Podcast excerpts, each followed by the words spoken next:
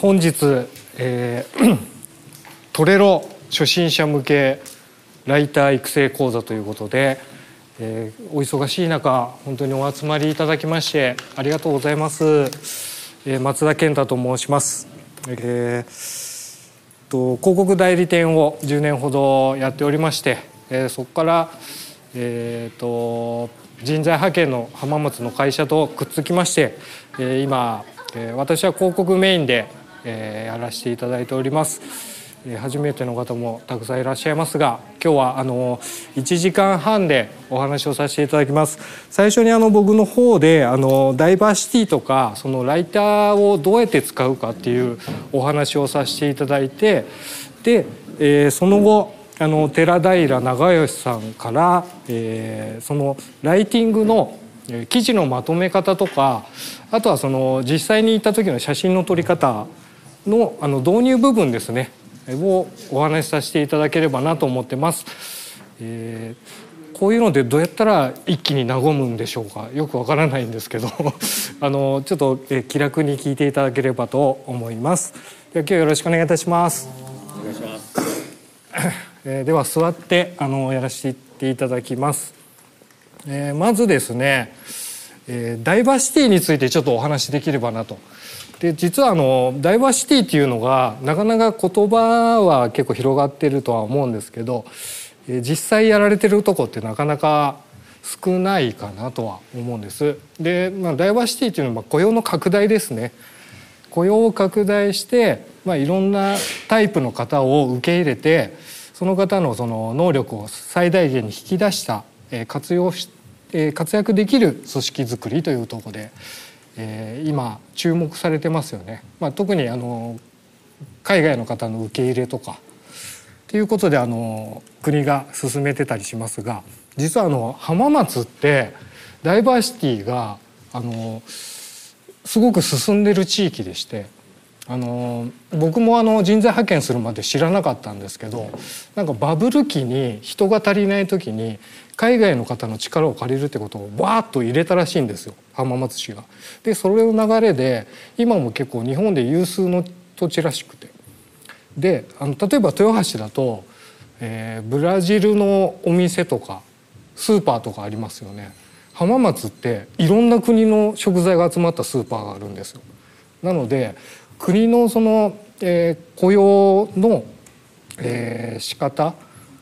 に合わせたこうなんかスーパーもこう何ですか、えー、5カ国ぐらいの食材が集まってるスーパーフィリピン中国、えー、ポルトガルブラジルとかいろいろ集まってる、スーパーがあったりということで進とても進んでて、えー、いろいろ僕もあのダイバーシティについて勉強してきました。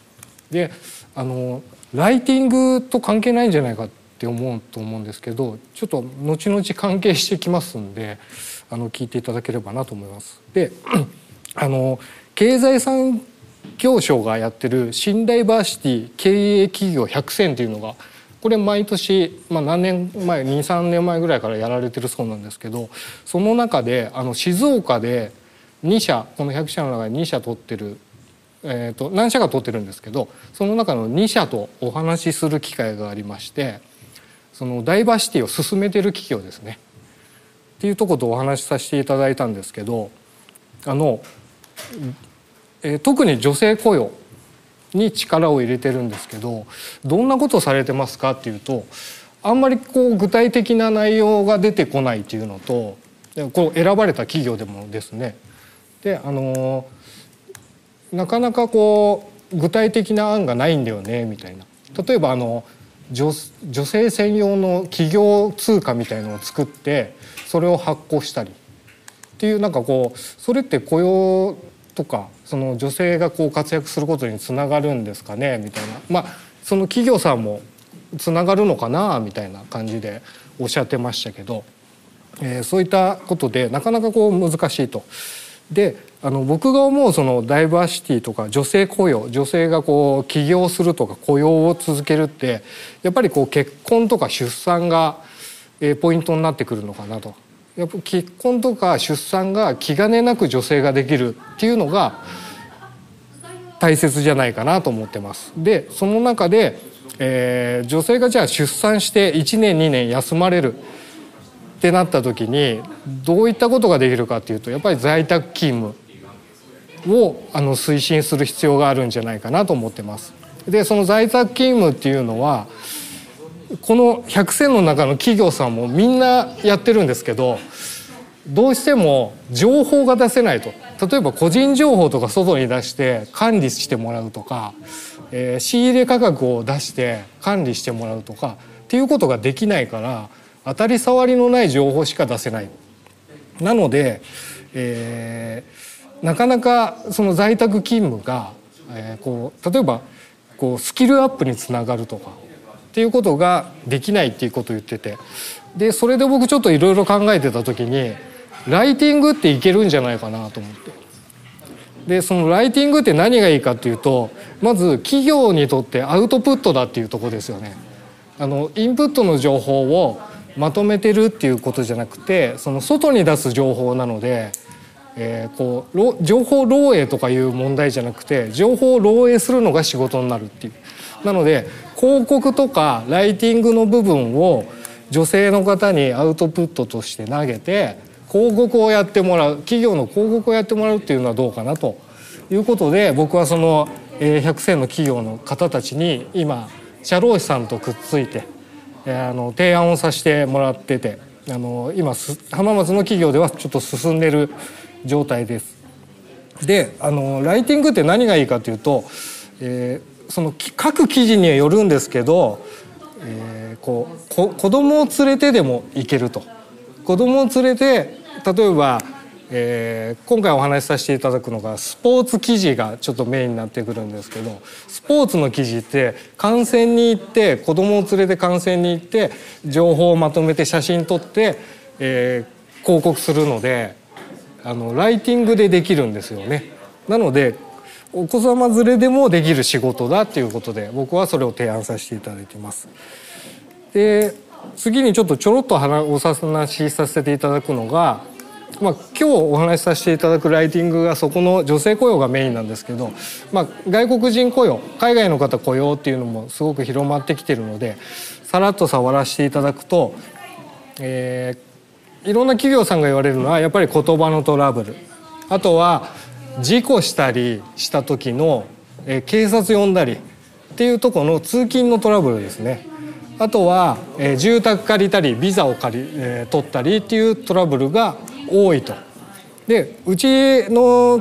派遣会社は今150人ぐらい雇用させていただいてるんですけどそのうち100人ぐらいは海外の方です。で4カ国ぐらい入っててじゃあここどうやってクリアしてるかっていうと、えっと、手数料を取ってビザの発行とかあとえー、トラブルあった時の対応とかを全部あの社内であの完結するようにしてます。社内の、えー、通訳さんを介して、えー、トラブル処理をできるようにしてます。であのその際やっぱり言葉も4カ国あると、えー、ブラジルの通訳さんがいるんですけど中国の方が対応できないとかあるのでそこは今まあ翻訳機ですね翻訳機の精度がすごくいいのであの僕うちで入れてるのが、まあ、2万円から3万円ぐらいの機械なんですけど翻訳機で喋るようにしてます。でその 今まで翻訳機で困ったことはないかとかいろいろ仕事のことなので、えー、なかなか言葉が通じないとかないかって言われるんですけど今まではないですね。であと海外の方受け入れる時に、まあ、ここ僕らではどうしようもないんですけどあの所得税とか年金の問題ありますよね。まあ、年金も仮で払っていかないといけないと海外の方が来た時に、まあ、社会保険ですよね。まあえーと、海外に戻る自分の国に戻る時は申請すれば戻ってくるお金なんですけど仮でまあ年金払わないといけないとかあとは所得税が高い日本がだいぶ高いっていうとこがありますね。ここあの次の資料で触れます。でまあ翻訳機 LINE あとはえっ、と今僕うちで入れてるのはあの質のいい仕事ができる海外の方。あのプログラマーとかデザイナーとかっていうのを、え直接スカイプとかでやり取りしてであのやってます。でここにあの LINE ってあるんですけど LINE も翻訳すごい優れてて例えば僕と海外の方のグループ作ります。そこに例えば中国の方だったら中国語翻訳っていうのが LINE のシステムにあるのでそれをグループに入れちゃうんですよ。そうすると僕が日本語で打てば中国語に変換して送ってくれる。向こうが中国語で打てば日本語に変換して送ってくれるっていうのがあるので文章変換はもう LINE で全て賄えちゃうと。で LINE の、えーと、10カ国ぐらいに対応してるの5カ国だったかちょっと10カ国だったかっていうのを対応してるので言葉の部分はそれで、えー、求人とかもそれでやってますね。で、えー、続きまして、えー、先ほどの所得税の問題です。えー、っとこれがちょっと古い資料になりますが、まあ、税金なんで大差ないと思います。えっと一応デンマークが60%超えで日本が1234番目ぐらいだと、まあ、先進国だと思うんですけどね。で、えっと日本ってあのデンマークってすごい高いんですけど調べたとこ一応なんか人口的にはまあ、古いので分かんないですけど550万人ぐらいで消費税も25%ぐらいらしいですただあの学校とかは大学まで無料とか医療費完全タダとか、えー、とあとは あの介護手当とかもう、えー、介護必要になったらもう全部タダですデンマークって。らしいんですけどそうなってくると極端な話もう貯金いらないってことになってくると思うんですよ。なんですけど、まあ、日本でまああの、まあ、割合的な消費税がす所得税がすごく高いのでなかなか海外の方が入りにくいんじゃないかなっていうとこはあります。でまあこれどうしようもないですけどねただそれをやっぱり、えーと、なかなか理解してないと向こうの方から、まあ、税金取られてじゃあ所得いくらになるんだとかいうとこであの結構こうまあ、トラブルじゃないですけど話し合いが続いたりっていうことがあります。で続きまして、まあ、ダイバーシティってあのなんか苦肉の策みたいなイメージあると思うんですよね。人がいない少子化になった働く人いないあの在宅の仕事が増えた例えば、まあ、ジエさん言いますけど YouTuber とか、えーとブロガーとか結構外へ出てなくても結構稼げる仕事っていっぱいあるんですよね今。なのでサービス業っていうその朝から晩まで立って仕事して注文取ってっていうのがなかなかしづらくなってきたっていうとこがあると思うんですけど。なのでじゃあ働きたい人を入れようよっていう考え方じゃなくて、まあ、もうちょっと前向きにその、えーと海外の方の力使うとか女性の働きやすい環境を作るとかっていうのを僕はちょっと考えていきたいなということで、まあ、ライティングを提案したいなと思ってます。であとこれあのやっとライティングの本題に入ってくるんですけどライティングになんで僕が注目してるかっていうとあのマンションポエムってあの去年の中頃からちょっと流行ってきたものがありましてマンションポエムって聞いたことございますでしょうか、まあ、これちょっと一覧を出させていただいたんですけどこれあのマンションの広告です。確かなるもの揺るぎなきものを求めてとか、えー、最高の誇り自由が丘に、まあ、これあの東京ですよね。鶴巻小亭、まあ、これ小亭ってあの清いとかさっぱりとしたっていう意味らしいです、えー、政党の聖域世田谷サンク世田谷ですねこれ。世田谷サンクチュアリと。これあのマンションのチラシとかホームページにあの販売する分譲ですね。とかあとは賃貸で販売する時の文言なんですけどこれって面白いのが例えば DK とか何坪とか何平米とかそういう売り方じゃないですよねマンションって。マンションってこう場所を売ってたりこうそのなんかこう夜景とか高さとかなんかこうマンション自体を売るっていうよりもその環境を売るっていうことが多くてであのこうなんかこう曖昧な感じって言ったらおかしいですけどこういう感じになるらしなってるんですね。であの間取りとかよりもこういったなんかポエム調に売るっていうのですごくあのこれを集めてる方がいっぱいいるってことであのいろいろなお話を聞くんですけど、えー、なんか僕これを見た時に広告とかもそうだったら面白いなと例えば求人って、えー、時給いくら何時から何時どうのこうのってい全部書いてあるんですけどじゃなくて例えばこうライターさんが企業に行って企業の一人にピックアップしてその人ってどんな人でこの会社でどうやって働いててどんなものをやってるっていうのをこうポエムっていうかライティングしてもらうと。でそのなそういう会社だからこれくらいのお金がもらえてこれくらいの、えー、時間働いて、えー、っていう書き方の方がなんか注目されてくんじゃないかなっていうのを感じてて僕は今進めてます。なんであの広告の仕方というかライティングってなんかえー、と難しいとこなんですけど仕事で考えると個性を出しちゃいけないものだと思うんですけどある程度その個性があるとその会社の個性があると面白いなと思ってます。でとポエムで人材ピックアップで一応僕の方で最後ですけどえっ、ー、とまあ企業自体のライティングっていうとこを、えー、とやっていきたいなとでライターさんっていうのはクラウドソーシングとかであのネットでですねあのお金稼いだりしてるんですけど、まあ、稼ぐける方は一部だっていうお話聞いてます。で1件あたりもう3,000円とか、えー、3,000文字書いていたなんで1文字1円とかっていう、まあ、1円以下っていう状態であの皆さんやってるので1本書いて3,000円となかなかそれで食べていくことはできないんですけど、あのまあ、そういう企業ライティングとか、まあ、そういうなんかこうチラシのえー、コピーライトですね。あのちょっと話ずれちゃいますけど広告にもそういう考え方があってあの早期率っていう考え方があるんですけど、えーと、思う難しい方の思う、えーと、起きる率ですね。早期率っていうのは例えば、えーえーと、車といえば何ですかって言った時に、えー、トヨタとかえーと、車の車数なんかよく僕よく分かんないですけど何とかとかいうのが思い出す率っていうのが早期率で CM15 秒を見した時に、えー、残った言葉何ですかって聞いてでそれが残る率をあの表したのがあって何十年も1位が変わってないんですよ。日本のその早期率っていう。その1位はあのお口の恋人ロッテ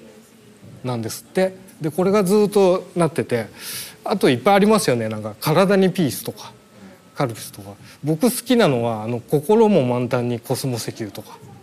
そういうのがなんかあのずっと言ってるから心あの、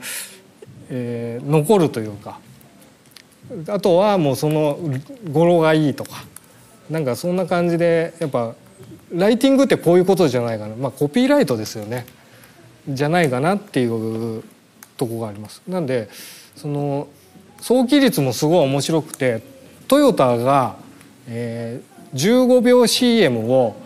えー、携帯サイズにリサイズして、えー、5秒間にしたんですって。でトヨタって、えっと、ドライブなんか英語ですよね確か。 Drive for なんとかなんとかだったと思う。想起率全然ゼロだと思うんです。けどトヨタそんなんだと思うんですけどあのそれが5秒間にリサイズしてスマホで簡単に見れるようにしただけで15ポイントアップしたと。なんでもう今はもうスマホで見てるしみたいなことをなんかあの記事で読みましたけど、まあ、スマホで見やすくするだけでそれだけこう思い出してくれる、まあ、僕は思い出さなかったですけど思い出してくれる率が上がるっていうのが、えー、早期率でそこに残る言葉を作るっていうのがコピーライトとかライティングの仕事なんじゃないかなと。それができるようになってこれば僕ライティングで例えばデザイナーさんと組んで仕事するとかえっとあとはまあ雑誌とかもそうですよね。雑誌もライターさんがいてこう書いてもらって、え、やるとか。であのうんとまあ、ちょっと個性を出していいか出さないかはちょっと、まあ、今の段階では分からないんですけどそういうやり方で仕事を増やすっていうのもありなんではないでしょうか。で、えーと、これ余談また余談にはなりますがあの今あの僕スポーツアプリっていうのを豊橋市の方で作ってましてこのスポーツアプリっていうのは豊橋市からスポーツアプリ作るよっていう話をいただいてでそこから入札だったんですけど僕が提案していただいたのがライティングです。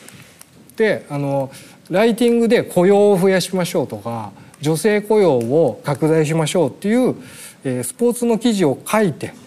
えー、そこに子連れで例えばライティング行ってもらってその記事もらってそこにおか、えーと、お給料支払うっていうシステムを提案させていただいて、まあ、これ今やらせていただいてます。なのであの、えー、そこにまあちょっといくら出せるかとか出せないとか、まあ、予算次第なんですけど、まあ、ここの金額をなるべく上げてあのこういうライティングの価値っていうのを上げたいなって僕思ってます。なので、えーと、そのライティングのコピーライトの作り方とかはちょっとまあ出てくるかわからないですけども あのまとめ方とか今からあの GA さんの方からお話ししていただきますが、えー、私の方からは以上でございます。えー、お付き合いありがとうございます。ちょっと5分ぐらい休憩しましょうかね。で5分後あの2時ちょうどからジヘさんの方お話入らせていただきますので、えー、ありがとうございます。よろしくお願いいたします。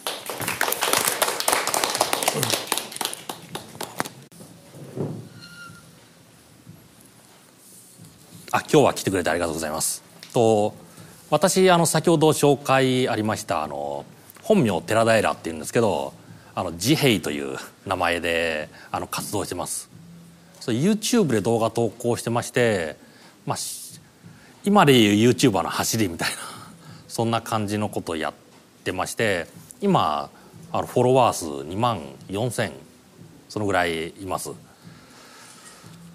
それまあ今日はあのライティングの話でどうして私かっていうことなんですけどあの、まあ、YouTube の方でもあの動画を出すために、まあ、原稿とかまとめないといけないんですよね台本を。その時にその時ののテクニックとブログを書くライティングのテクニックってあの同じようなところがあるんですよ。ですのでその部分で役立つというところと私あの過去ネットニュースでガジェット通信ってあのあるんですけどそこでライターやってあの収入もらってましたですのでその時のあの話もあの混ぜながらあの話してこうと思ってます。そ今日の内容はまず最初ライティングのための準備と話題の集め方それとあの構成あの起承転結とかあれですねその中に入れる図とか写真の撮り方書き方最後にプライバシーとかあとアドバイザーをどのようにして集めた方がいいかとかあと他のメディアとのメディアの使い方それについてあの説明していきます。では初めあの準備なんですけどあのブログとかライティングするときに当然書きますよねパパソコンから。その時にブログってあのネットにログインしてブラウザー上から書けるようになってるんですよ。それを大体使ってしまうんですけどあそこって画面がすごくちっちゃいんですよ。それで前書いた内容とかがまあスクロールさせないと見れないとかあとその見れない見れないからこのいわゆる入力ミスとかあのスペル英語でしたらスペルミス漢字ですと変換ミスとかそういうのが起こりやすいですのであのできればあのパソコンの中に入っているテキストエディターを使ってください。Windows ですとメモ帳とか Mac, Mac, Mac でもありますよね。あとあのワードとかワープロソフトが入ってればあの文字の入力、ま、高度な文字の入力間違え例えばあの「なんとかのなんとか」みたいに「の」が2回続いたら警告出してくれるとかそういう機能がついてますのでもしワープロソフトを持ってればそちらをあの使うことをお勧めしますね。これあの間違いとか大したことないってあの思われそうなんですけど見る人によってはそれが気になってしまって自分の書いた本文とか見てもらえない可能性があのあります。そうすると非常に損失大きいですのでそこはあの避けるようにしてください。それとあの記事を書くときあの Windows とかのあのフォルダありますよね。記事名でフォルダ作ってその中にテキストファイルとかあと撮ってきた写真とかそういうのを全部まとめてください。一つにまとめとけば写真撮ってきたのに使い忘れたとかあと写真どこに行っちゃったみたいなそういうことがないですので一つのフォルダにまとめとくことを強くお勧めしますね。おすすめというかもうまとめてくださいというそんな感じです。あとあのインネット上で記事書く時他のネットの記事とかを引用する例えばアマゾンの商品とかあと他の人のブログとかそういうのの URL を書く場合にこの URL できるだけあのちっちゃくしてあの短くしてください。短縮アドレスっていうより最近のそのネットのページってどこから飛んできたかとかあと自分のログイン情報とかそういうあの必要のない情報が入ってますのでそういうのをできるだけ削除してもう本当に必要な URL だけにして公開貼り付けると文章がすっきりしますね。時々なんか商商ここをクリックすると商品を見ることができますとかって言って貼ったる URL がすごく長い時がなんかちゃんと文字になってればいいんですけどいろいろ記号が文字化けみたいな感じでいろいろ記号がついたリンクが貼られてることがあるんですけどそうすると、まあ、それが気になっちゃって文文章に集中できないとかあとリンクだけでページの半分ぐらいとかそういう損失がありますのでそれはあの避けてください。あとあのこれすごくあのテクニカルな問題になるんですけどキーボードいいキーボードを手に入れてくださいあのやっぱ入力作業長いと使いにくいキーボードとかって手が痛くなったりとか入力ミスが多いとかそういうことがありますのでもし執筆をこれからしたいってことであればあいいと言ってもあの高級なキーボードとかそういう意味ではなくて、まあ、十分大きいあの広い、まあ、ノートパソコンについてるようなちっちゃいものじゃなくて普通サイズあの間違えずにタイピングできるそのぐらいのキーボードを用意するとブログの執筆が楽になりますね。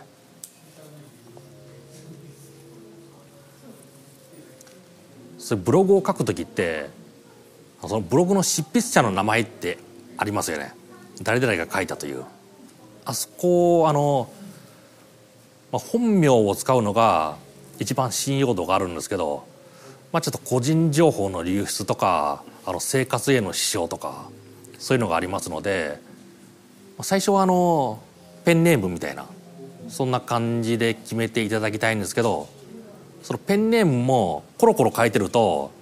あのネットの検索っていう意味で弱くなりますので、まあ、じっくり決めてください。ペンネームつけたらそれでもうこれから一生いくぐらいのそのぐらいの感覚で慎重慎重に決めてください。あとはあの顔だし顔写真とかのアイコンも顔写真じゃなくてなんか似顔絵みたいなもの。そういうものをあのちょっとこれ有料になっちゃうんですけど有料で似顔絵描いてくれる人とか、まあ、周りに絵心ある人がいれば描いてもらってそのアイコンも使うようにしてください。あのアイコンって結構重要でこの顔が出てればあこの人が描いたんだっていうのが読者に伝わります。これがあの準備段階ですね。次に話題なんですけどブログとか何かライティングする時どんどんあのどんなことを書きたいと思います？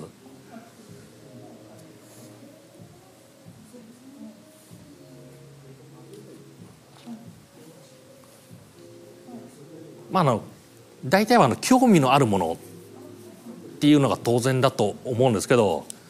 興味がありすぎるものっていうのはあの正直書かない方がいいです。あの自分があのよく感情テンションとかバイブスとかなんかカーッとくるものっていうのがあってすごく自分は受けてるんだけどそれを対外的に書いても周りは別に普通みたいなそういうことが起こりますのでまずあのすごく自分が気に入っちゃ気に入っちゃいすぎたものとかそういうものをあのはあの各対象から除外するのがいいですね。ちょっと例え悪いんですけどあの自分が車を買ったとしますそうするとその車って上がるじゃないですかすごくあの一生に一回の宝物一生に一回の買い物みたいなそんな感じに見えるんですけど他の人から見たら、まあ、世間一般に売られてる車の中の一つなんですよ。そういうものは書いても、まあ、まあ周りからの受けはあんまり良くないっていうかあの悪いって意味じゃなくて普通ぐらいの自分はすごく上がってるんですけど周りはそんなにというそういう状況が起こりますのであの書かないことをお勧めしますね。逆に自分がものすごく嫌いなものもう生理的に受け付けないみたいなそういうものもこんな悪いものがありますって書けば受けるような気がするんですけど周りから見たらまあ別にそんなにひどくないみたいな感じで共感得られないですのですごく自分がいいと思うものと悪いと思うものこれはあの除外するのをお勧めしますね。それこれの根拠なんですけどあのスポーツのこのフィギュアスケートとかサーフィンとかのこの点数つける時って審判員が5人いるんですよ。それ5人がそれぞれスコアを出してそれで全体の点数を決めるんですけどあれってただの平均じゃないって知ってますか？あれただの平均じゃなくて一番高い点数と一番低い点数をあの削除してるんですよ。それで間の3人を間の3人の平均を取ってます。それってあの人のあの上がりすぎた感情とか下がりすぎた感情を排除するシステムなんですよ。それをあの、まあ、自分の頭にもそのジャッジシステムを入れて、まあ、上がりすぎちゃったものと下がりすぎちゃったものそれはあのブログを書く対象から外すのがいいんじゃないのかなってそう考えますね。あの高級レストランの体験とかそれもあの、まあ、自分が高いお金払って行ったから特別って感じがするんですけどなんか周りからしたら普通にレストラン行った記事の一つだなというそんその程度の認識ですね。あとあのこの高級レストランの話仮に良かったとしても読者の人みんながそこに行けるわけじゃないですよね。まあお金かかりますのでですのでその高級レストランの話題よりあのファミレスの話題とかコンビニで買ったあの弁弁当とか食事とかそっちの方が受けはいいですね。あの1万円ぐらいのおせちの話題より500円で買えるパンの話題の方が強いです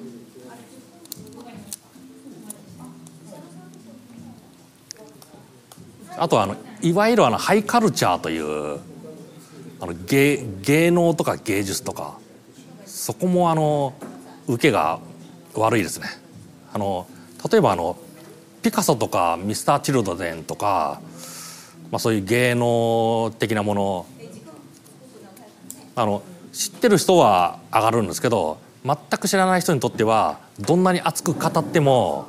全く良さが伝わらないんですよね。そので芸術芸能という、まあ、ハイカルチャー大衆向けでもその芸術と言われるものそれは弱いですね。ですので、まあ、自分がすごいと思ってもそんなにあのブログ記事として魅力はないのかなってそう感じますこれ順序なんですけどちょっとちょっとこの手元の資料でしかないんですけど一番受けがいいのが家族の話題です、まあ、ただプライプライバシーは気をつけてください。次に学校。まあ今在学中の人であれば今の話でもう卒業しちゃった人でしたらこの昔の昔話としての学校ですね。その次が移植移住ですね。食べるものとあの住むあの住宅環境とかそういうところ。その上に恋愛とかビジネスあと金融ですねお金在宅とかそういう情報があって最後に芸能というこの順序で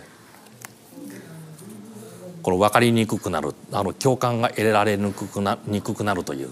そういう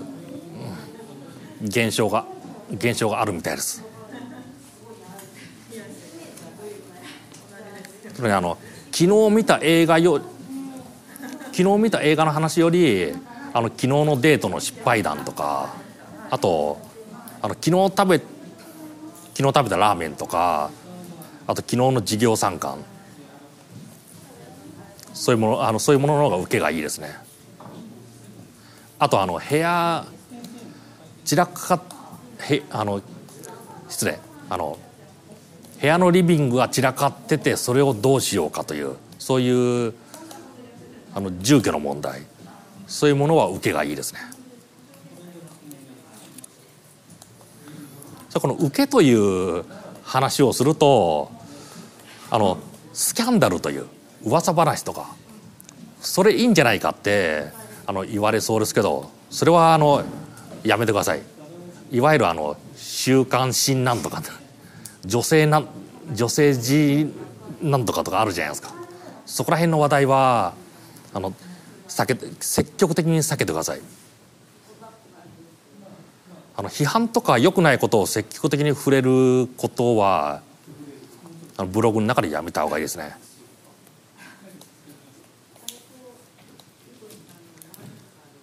あとは触れちゃ触れちゃいかんというか完全に触れてはいけないわけじゃないですけどあのせん面白い川柳とかあと過去の人の偉人の名言とかそういうのをあの出して周りにあの強く言うみたいなそれもあの受けが悪いということを聞いてますね。まあ完全に100%ダメっていうわけじゃないですけどあの扱いには気をつけてくださいということです。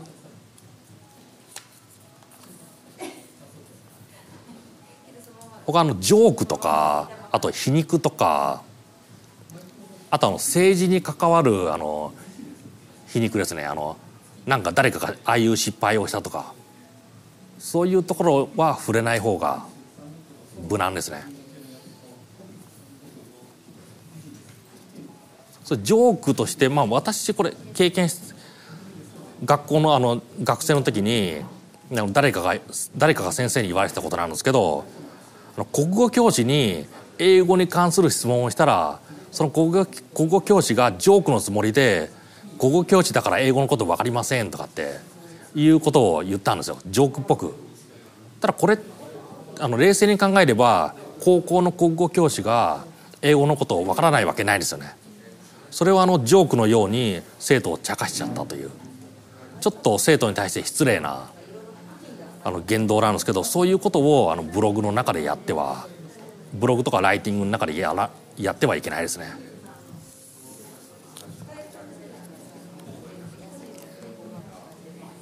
あとあのダイバーシティ先ほど出た話なんですけどこれもあの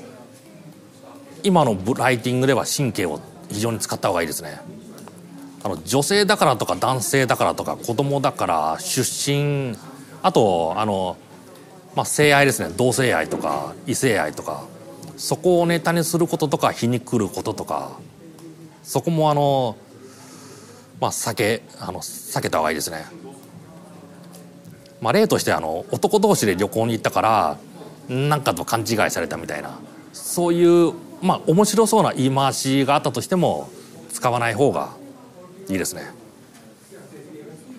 それ例としては女性でも扱いやすい。まあ10年前20年ぐらい前かな。よく女性用モデルとかそういう書き方を聞いたことあると思うんですけどこれもあの女性でも扱いやすいじゃなくて力がなくても楽々とか機械が苦手な人で機械が苦手な人でも簡単みたいなそういうあの言い回しに変えたり子供でも扱います。あのこれ年齢関係ないんですよね。ですのであの体が小さくても開けられますとか小学生でも分かるとかあと失礼ですが結婚してみたいなそういう言い回しとかあの読読者の読者が結婚してるかしてないかとかそういうのもあの結婚の話題とかそういうのをしてれば仕方ないですけどその話題が特に結婚とかと関係なければ避けることをお勧めしますね。あのそれがそういう話題があるとそれに集中しちゃって書きたい本題の方が頭の中に入ってこないんですよ。ですのでなんか面白いなと思って言葉を挿入することによってそれに引っ張られちゃうというそういうことがありますのでよっぽどその意見そのあの本題の中に入れないといけないいけない場合でしたらまあ入れないといけないですけどじゃなければあのバッサリと削ってしまうそれ重要ですね。次にあの引引用とかですねあの他の文献から何か面白い言葉とか引っ張ってくる時その時はあのその時は出典の明記必要です。もうあのだ一応ぼそっと一つ一言二言でしたらいいと思いますけどもう文章になってるものをどっかの本とか過去に言った言葉とかとして引っ張ってくる場合はどこどこどこで誰かがこう言ってましたとかこの本からこの作者の本から引用しましたってことを分かるように書いてください。もう四角で囲んじゃうとか時下げするとか明らかに自分が書いたものではないというそういうあの書き方にしてください。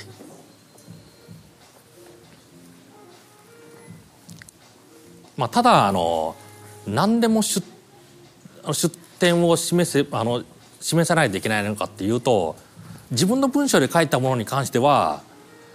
もう出典示さなくていいですね。例えばあの昨日誰かから聞いた話とかあとあの料理教室でこういう料理料理の方法を習ってきました唐揚げの美味しい揚げ方を習ってきましたって場合にそれをブログに書く場合に料理教室で習ってきたんですがっていうそういう言葉は入れなくてもいいですねただあの料理教室のレシピをそのまんま引用する場合は出典を明記してくださいただ出典を明記しすぎるともう全て自分が言ったことじゃないということになりますのでそうするとそのブログを書く意味がなくなってくるんですよ。ですので自分の言葉として自分で解釈して出せるものであればそれ誰々が言ったというそういうことを書くことが不要書くことは不要ですね。あのこれ余談ですけど全てのことってどこからかどこからのパクリなんですよ。あのこのその人の頭の中で浮いたものって一個も一個も実際ないんですよね。ですので明らかにコピーしたものは出典と書いて自分で解釈し解釈して書いたものは出典を明記しなくてもいいですね。あとあの「かもしれない」とか「だと思う」というそういう言葉はちょっと苦しいですけど避けてください。断定してください。ちょっと僕もここ読んでる時に「あのだと思います」とかって言っちゃいますけどこれあの意識して避けるようにしてください。まあ匿名だからあの何でも匿名っていうかペンネームだから何でも許されるわけじゃないですけど優柔不断な記事はなんか嫌われますね。ちょっと赤と白の服着てますけど赤と白のコーデは良いと思います。着ていけば注目されると思いますと書くより注目されたければ赤と白のコーデですって。こう断言しちゃった方があの読み手にとって強く読み手に強く伝わりますね。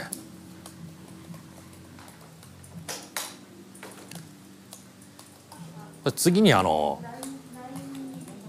何かあのよ他の人の名前とか商品名とかを引用する場合その場合ここは神経質になってくださいあの商品名とか氏名とかの固有名詞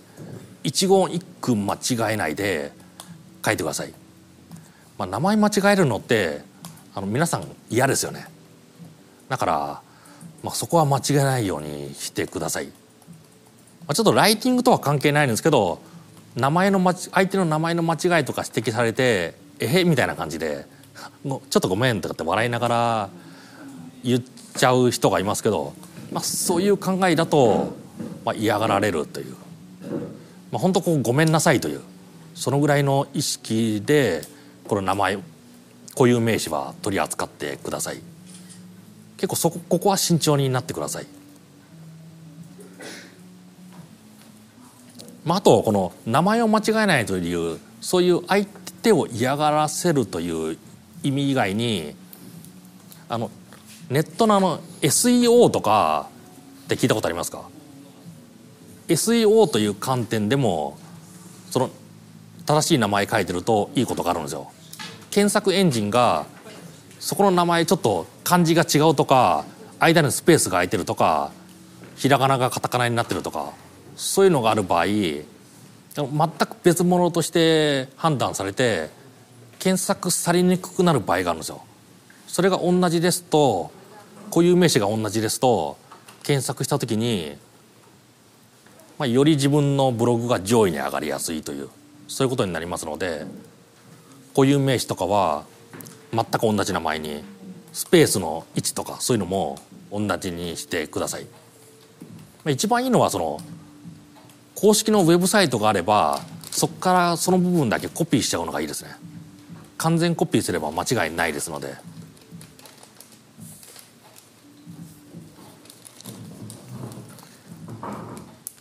それとあの略称とかのニックネームとか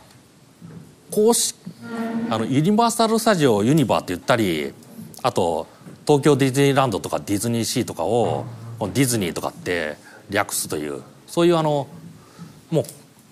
う半ば公式に決まってるようなものでしたら、まあ、最初だけちょっと硬い文章でしたら最初だけフルネームで書いといてあとはニックネームみたいな略称で書くのは許されますけどちょっと悪意のあるようなこの略称みたいなあだ名みたいなそういう場合は使わないでください。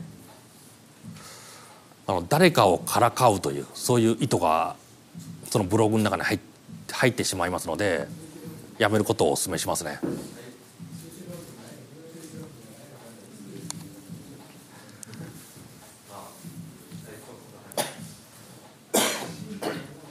それ名前固有名詞とかで固有名詞失礼あの言葉とかでどんどん新しい言葉って出てきますよね。流行語とか。そういう場合文章を書く時あまり流行語とか取り入れない方がいいって。そういうこと聞いたことありますか？できれば硬い言葉辞書に載ってるような言葉を使った方がいいとかっていうそういうアドバイスが多いと思うんですけどもう世間的にその意味が通じてれば使ってください。そっちの方が受けがいいですね。ちょっとあの古い言葉であの80年代に「ナウイ」って言葉が流行ったんですよね。もう今誰も使ってないですけど「ナウイ」とか「ナウでヤングな」とかこれも今だと笑っちゃいますけど、まあ、今を80年代に巻き戻せばナウイとかナウでヤングなって言葉は使わないといけないんですよね。その時その時その言葉が流行ってて通じるわけですので。このブログとかライティングはこの未来に向けた文章とか記録文章じゃなくてその時に読んでもらうっていうのが一番の目的ですのでこの流行り言葉とか、まあ、一般の昔からのセオリーですと使わない方がいいって言われてるんですけど私は使うことをお勧めしますね。あとあの顔文字とかそれもなんか砕けすぎてる文章には使わない方がいいって言われてるんですけど、まあ、みんなが使ってれば使ってくださいただあの顔文字とか絵文字とかって技術的な問題がある時があります。あの Windows のパソコンで表示できても Mac で表示できないとかあと iPhone で表示できない Android では表示できるとかその逆とかそういうのがありますのでそういう問題があった場合は使わないでください。ただ機種依存とか機械の問題とかそういうのがなければ今流行ってる絵文字とかはあのそのブログのスタイルに合えば使ってください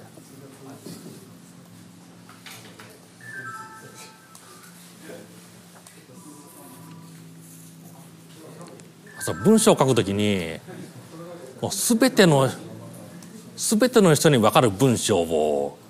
書くってそういう意識をそういう意識って重要だと思いますか？これ実はいらないんですよね。あの全ての人に分かる文章って全ての人に分からない文章になってしまうんですよ。そのであの自分のこの読者想定する読者対象っていうのを決めてその人に分かるあの一人モデル決めてその人に分かる言葉で言えばちょっと分からない人は辞書引いたりとか周りに聞いたりとかあと文章を最後まで読んでってそれであの意味をあの調べますので全ての人に分かるような文章は書かない方がいいですね。まあ、極端な例ですと車についてるエンジンなんてみんなわかるじゃないですかただわからない人がいると思ってエンジンかっこ書き燃料を燃やしてそれを物理的エネルギーに変換する部品とかって、まあ、そんなことを書いたします余計分かりにくい文章になったりとかあと下手すると読み手をバカにしてるという エンジンぐらい知ってるわっていうそういうことになりますのでいいことなんてないんですよね。これに関してあの今回この3冊の雑誌を参考資料として持ってきました。これ小学1年生ですね。それとロックの雑誌とビジネス書を持ってきました。これあのまず小学1年生読んでいただくと分かるんですけどあのそんなにあの優しくないですあの難しい漢字とかがひらがなになってるだけであのそれは今の私たちが思うほど簡易な文章じゃないんですよね。そのであのこれあのちょっと開いて読んでいただければ分かりますけどあの、まあ、小学1年生対象にしてるものだって言っても思ったよりこの過剰な説明ってないですよね。いきなしあの未知なる単語が飛び出てきたりとかそういうことがあるんですよ。だから大人向け大人向けにブログを書いてる時に過剰な説明をしすぎると、まあ、誰も読んでくれない文章になる可能性がありますね。次にまあ大人向けのまあロック雑誌の方なんですけどこちらもあのいきなし説明なしに単語が飛び込んできます今回あのジューダス・プライスの特集なんですけどそれその組織が何者かって説明ないんですよもういきなしこれを知ってることを前提に話が進んでるんですよねしかもいろいろ専門用語が出てきます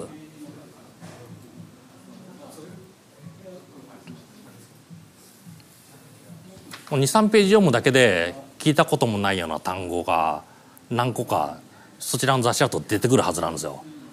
ただまあなんとかこの意味を補完してとか今までの知識とかそういうのを動員すれば読める文章ではあるんですよね。私途中まで読みましたけど別に普通に読めましたね。あの頭が痛くなるとか意味が破綻するとかそういうことはなかったですね。ですのであのなんか簡単な文章を書かないといけないっていうそういうあのことにとらわれて簡単にしすぎると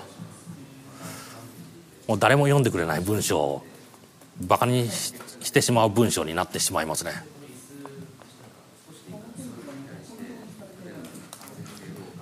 ちょっと先ほども出てきたんですけどあのライティングの前にあの理想の読者モデルというものを一人あの仮想の読者モデルを作ってください生い立ちから学歴仕事をしてる時の姿平社員なのか重役なのかとかどんな車に乗ってるとか週末の楽しみ方とか持ってるものとかそういうあの一人の像を作るんですよ。でその人に向かって文章を書いてください。そうすればあの人はこんな単語知ってるから説明しなくてもいいとかそういうところが見えやすいですね。ただその一人の像っていうのはちょっと偏見的なところちょっと学歴とかそういうことも決めてしまいますのでいろいろ差別になりますのでそこは自分の頭だけのマル秘資料としてこんな人に向かって書いてますってブログに載せるのはダメでもう内部資料として、一人のあの自分のその話しかけてる一人のモデルというそういう形であの考えてください。まあ、その時書く時あの恥ずかしがらずにもうあの細かいところまで決めちゃってください。まあ、どんな生活してるとか週末こんなことしてるとか。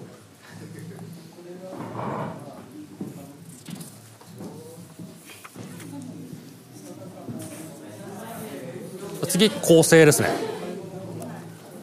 あの文章というと学校で起承転結ってあのなな習ってますよね。作文の仕方として。その起承転結って役に立つと思うんですけど一般のライティングだと役に役に立たないです。あのこの書き方をするとみんな読んでくれないんですよね。理由として起承転結ですと結論が最後にあるじゃないですか。ブログですと結論先に持ってこないといけないんですよね。最初にある程度のことが分かるという。そのそのいい例が新聞なんですよね。新聞ってピラミッドストラクチャーって言ってあの頂点があってどんどん広がってるっていう。その最初の頂点でもう言いたいこと言ってるんですよね。何月何日でどこどこで事故がありました。トラックと軽自動車の事故がありましたっていうのを一番最初に言ってます。ただこれをあの起承転結で書くとそれが一番ケツになるんですよね。最初にあの私は私は道路を歩いてたらなんか道路に残骸が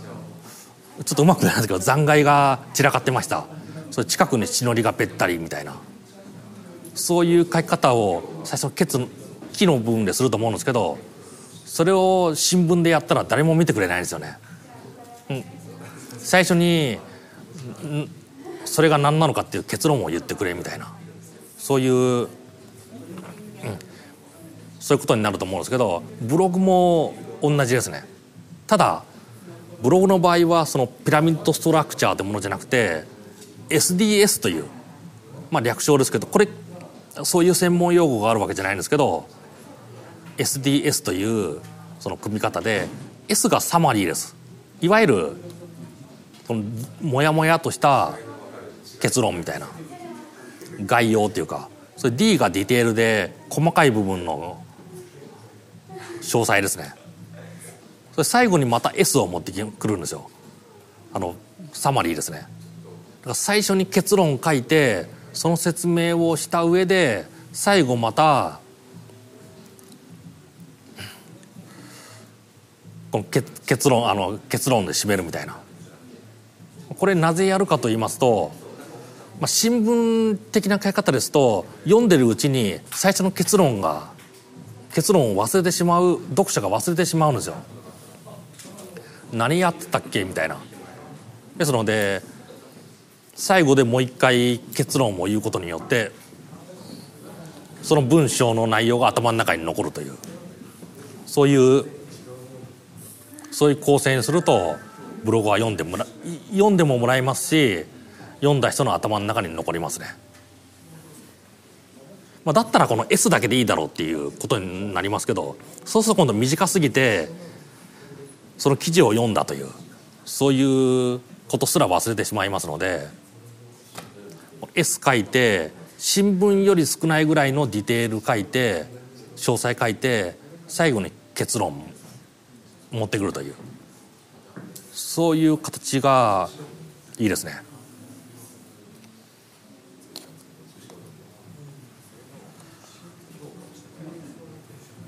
それこの STS っていうかそのピラミッドストラクチャーってあのそれはあの起承転結ってあの、まあ、推理小説とかそういうものですと犯人って最後に分かるじゃないですか。もうそこまでわ分かる。あそこまでいかないと分からないっていう。ただあのちょっと古い話ですけど「刑事コロンボ」ってドラマしてます？時々深夜とかでテレビでやると思うんですけどあれ最初に犯人分かるんですよ。あの探偵ものなのに。普通ドラマだと最後で分かるんですけど最初で分かってその後詳細を詰めていくというそういう構成になってるんですけどあの構成がブログには最適ですね。あの分かっ見やすいという。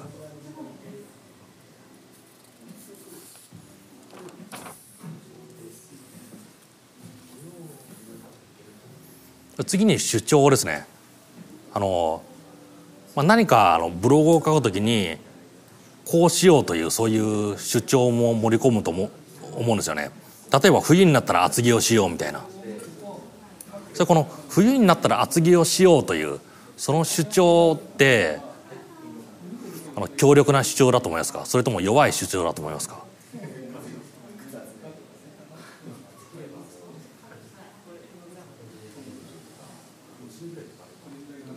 どっちだと思います？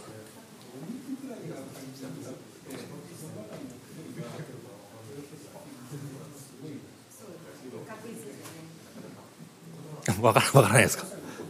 あの主張としてあまり意味がないんですよね。だって寒ければみんな服を着るから。そんなにあの特別な主張でもないんですよね。それこれを試す方法としてその自分の挙げた主張を反対にすることなんですよね。例えば冬になったら厚着をしよう。これを反対にすると、まあ、冬になったら薄着をしようという。それその冬になったら薄着をしようという主張をしてる方々っていないですよね。そんなキャンペーンをしてる人は周りいないですよね。そういうあそういうことになればその反転させる前のこのことっていうのはそんなに強い主張じゃないんですよね。健康が大切ですというのもそれ反転させると不健康は大切です。それでそういう主張をしてる人がいるかっつったらまあいないですよね。それ安全が重要っていうのも危険が重要だと言ってる人安全は重要じゃないと言ってる人または会社とかそういうのはもうないと思いますので反転させる前のあの主張というのはそう強い主張じゃないですね。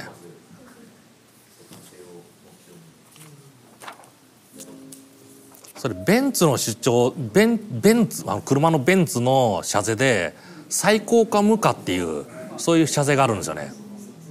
これあの反転させるとまあ最高でも無じゃないものそこそこなものを提供提供するということになるんですけど車メーカーで手頃な値段で車を提供してる会社っていうのは存在して成り立ってるわけですよね。ベンツみたいに高い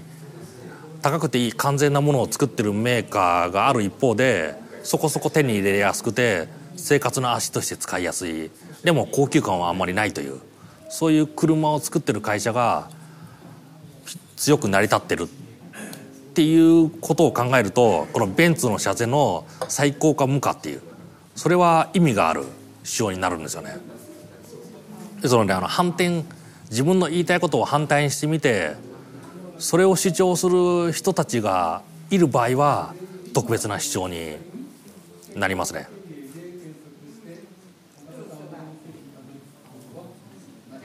これあのなんかアイディア出た時に反あこれはすごくいい主張だと思ったら反転させてみてそれ反転させたメッセージに対してそれを主張する人がいるかという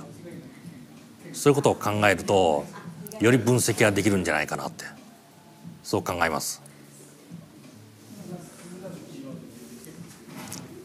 ただ先ほどベンツというそのテーマを出したのそういう具体例を出したんですけどこういう具体例を出すとその具体例の方向にこの読者が引っ張られちゃう場合があります。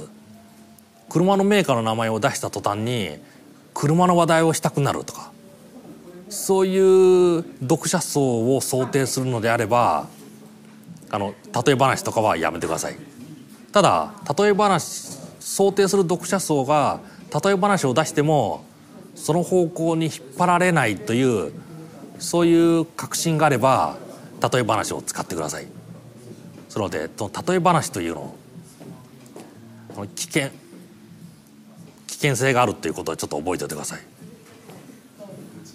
あとあのアドバイスとしてこの例え話ってよく使おうって聞きますよね。ただ全てに当てはまる当てはまるわけじゃないという。それはあの考えておくといいですね。最後あの写真とか図とかの載せ方。まあ撮り方というかその説明ですね。あの写真これすごくシンプルなシンプルなんですけどあのできる限り綺麗なものを使ってください。あの写真が汚いとそれに引っ張られます。その本文よりその汚い写真見てなんかピンボケだとかなんか変だなとかそういうことばっかしその頭に読者の頭に残っちゃって本文の方が全然残らないとか自分の言いたいこととは違う話題の方にずれてく強い原因になりますので汚い汚い写真まあ自分で撮ってわ汚いなと思ったら、まあ、もう一度撮り直すぐらいのその記事は次の週に回すとかそのぐらいのあの考えでいるのがいいのかなって思いますね。まあ、どうしてもその記事を仕事上明日リリースしたいってことであればもう取り直しに行っちゃうぐらいがいいですし、まあ、それだけ強いものでありますので写真はもう失敗が許されないものっていうそのぐらいの感覚を持っとくのがあのいいですね。ただあの一眼レフのカメラとか高級なカメラを使わないといけないっていうわけじゃなくて画質的にはスマホで十分です。ただなんか汚いものとかは悪影響が多いですね。それで写真があの自分で撮らなくてもフリー写真とかストックフォトとかそういうのでイメージ的な写真があればそちらを使ってください。ただこのイメージ写真というのはちょっと使うのに条件がありましてこの写真で写ってるものと記事が本当にイメージでつながらないものだったら大丈夫です。ただあの自分の企業紹介とか自分の職場紹介みたいな感じで職場のオフィスの写真が汚いからフリーフォトをフリーフォトのおしゃれなオフィスをそのブログに入れるっていう。それはダメです。その写真載っけて自分のオフィスの話をするとそれを明示的にここうちのオフィスじゃないですって言っても言っててもこれがそのブログ書いてる人の会社とか個人の事務所だと勘違いされますのでそういうあのイメージ映像だと認識されないだろうというそういう記事にはストックフォトとかはあの使用を避けてください。あの料理のイベントを開く時にその料理の写真をこのイメージ写真から引っ張ってくるっていう人が時々見られるんですけどあれはやめてください。ちなみに僕はあの被害に遭い被害に遭ったっていうかイメージ写真がすごく綺麗うまそうでそのイベント行ったら「あれイメージ写真です」って言われてちょっとがっくりきたことがありますのでこの自分の商品自分のイベント自分の商品それと勘違いされるイメージとしてフリーフォトを使うのは強くやめた方がいいです。やめることをお勧めしますね。ちょっとあの私私の撮った写真でちょっと説明してきます。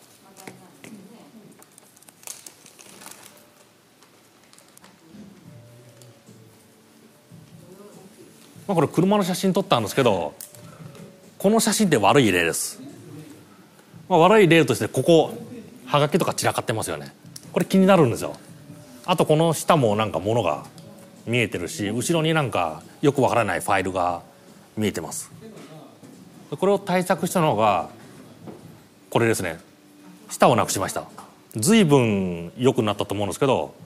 まだまだ気になりますね。それ前のハガキとかをどけました。後ろのファイルを失礼。これもちょっと悪い例ですね。後ろのファイルも気になりますし下も気になりますし。これ何もないですよね。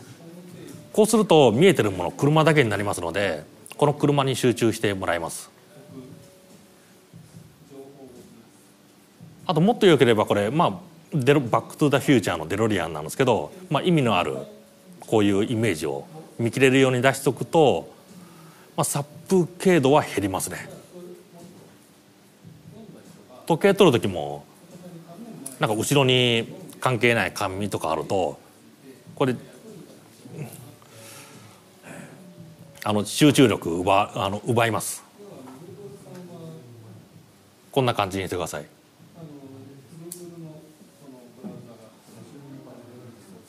あとあのクローズアップ。このぐらいにしとくといいですね。それ近寄ると周りがボケますのでより集中その写真にこの集中してもらうことができます。これあのこのマジックソルトソルトというもの。これをあのブログの記事として見せたい場合に多くの人こうやるんですよね。適当なところに載せる。これ後ろにキーボードがあるんですけどまあキーボード今回の話題とは関係ないのにこう見えてるとキーボードの方に話題が引っ張られる可能性がありますね。これもあの手で持って後ろはボケてるんですけどなんかいろいろものがあるじゃないですか。これも気が散りますね。しかもまあ微妙に字も見えますし。これも時計何なのっていう。なんかこれがいいですね。もうこれだけですから。ただなんかこれだとなんかベターっとした感じですので後ろに物を置いてこうちょっと盛り上げるとより立体的に見えますね。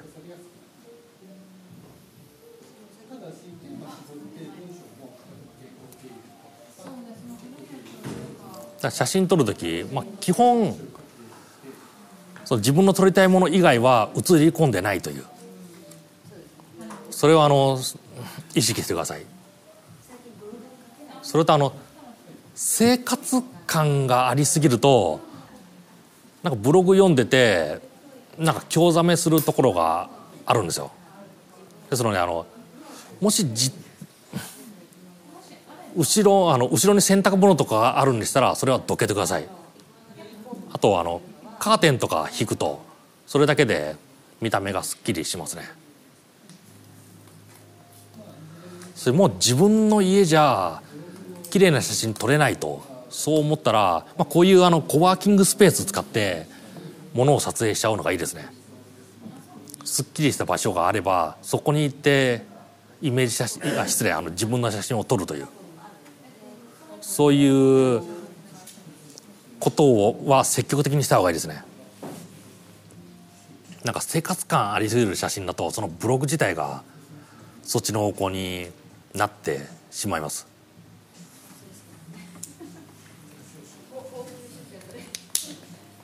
それスマホで撮影する時こういうあのスマホ用の三脚ってあの売ってますのでこれ使うと綺麗に撮れますね。こうスマホ挟み込んで三脚でこう置いてこうアングル決めて撮るんですけどこれだけであの写真綺麗になります。手に持ってると手ぶれとかあるんですよね。それがこれですと手ぶれがもう全くないですので写真が綺麗になります。しかもね値段もまあものによっては980円でこれワンセット買えるぐらいの値段ですので十分投資あの投資あの費用対効果はあるのかなって。そう考えますね。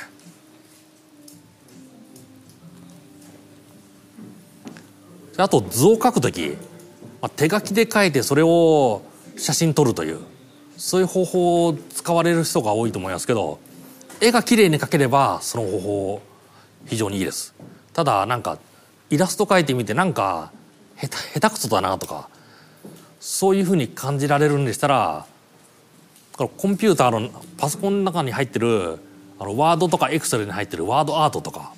そういうのを使って書いてしまうのがいいですね。まあ、その図の汚さとかふにゃふにゃさとかなんか絵の素朴さとかそれを売りにしてるわけじゃないですので、まあ、うまくイラストとか描けない人であれば作画ソフト使ってください。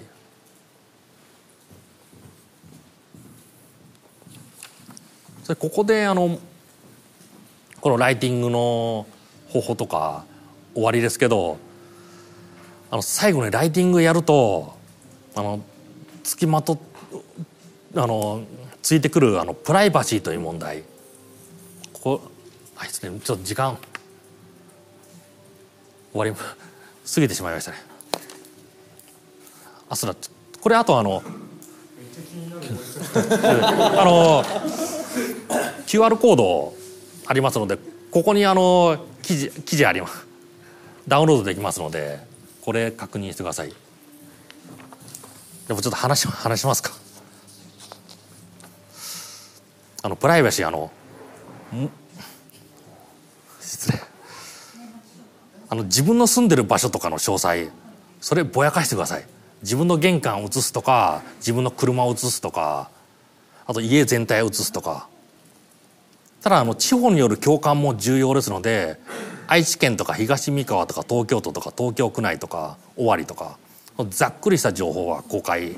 してください。会社学校の制服得意先からもらったポスターとかカレンダープライバシーの流出になりますね。それも注意してください、まあ、自宅玄関とかリビングとかよくお客さんを招く人でしたらこの部屋の中の写真も危険ですね。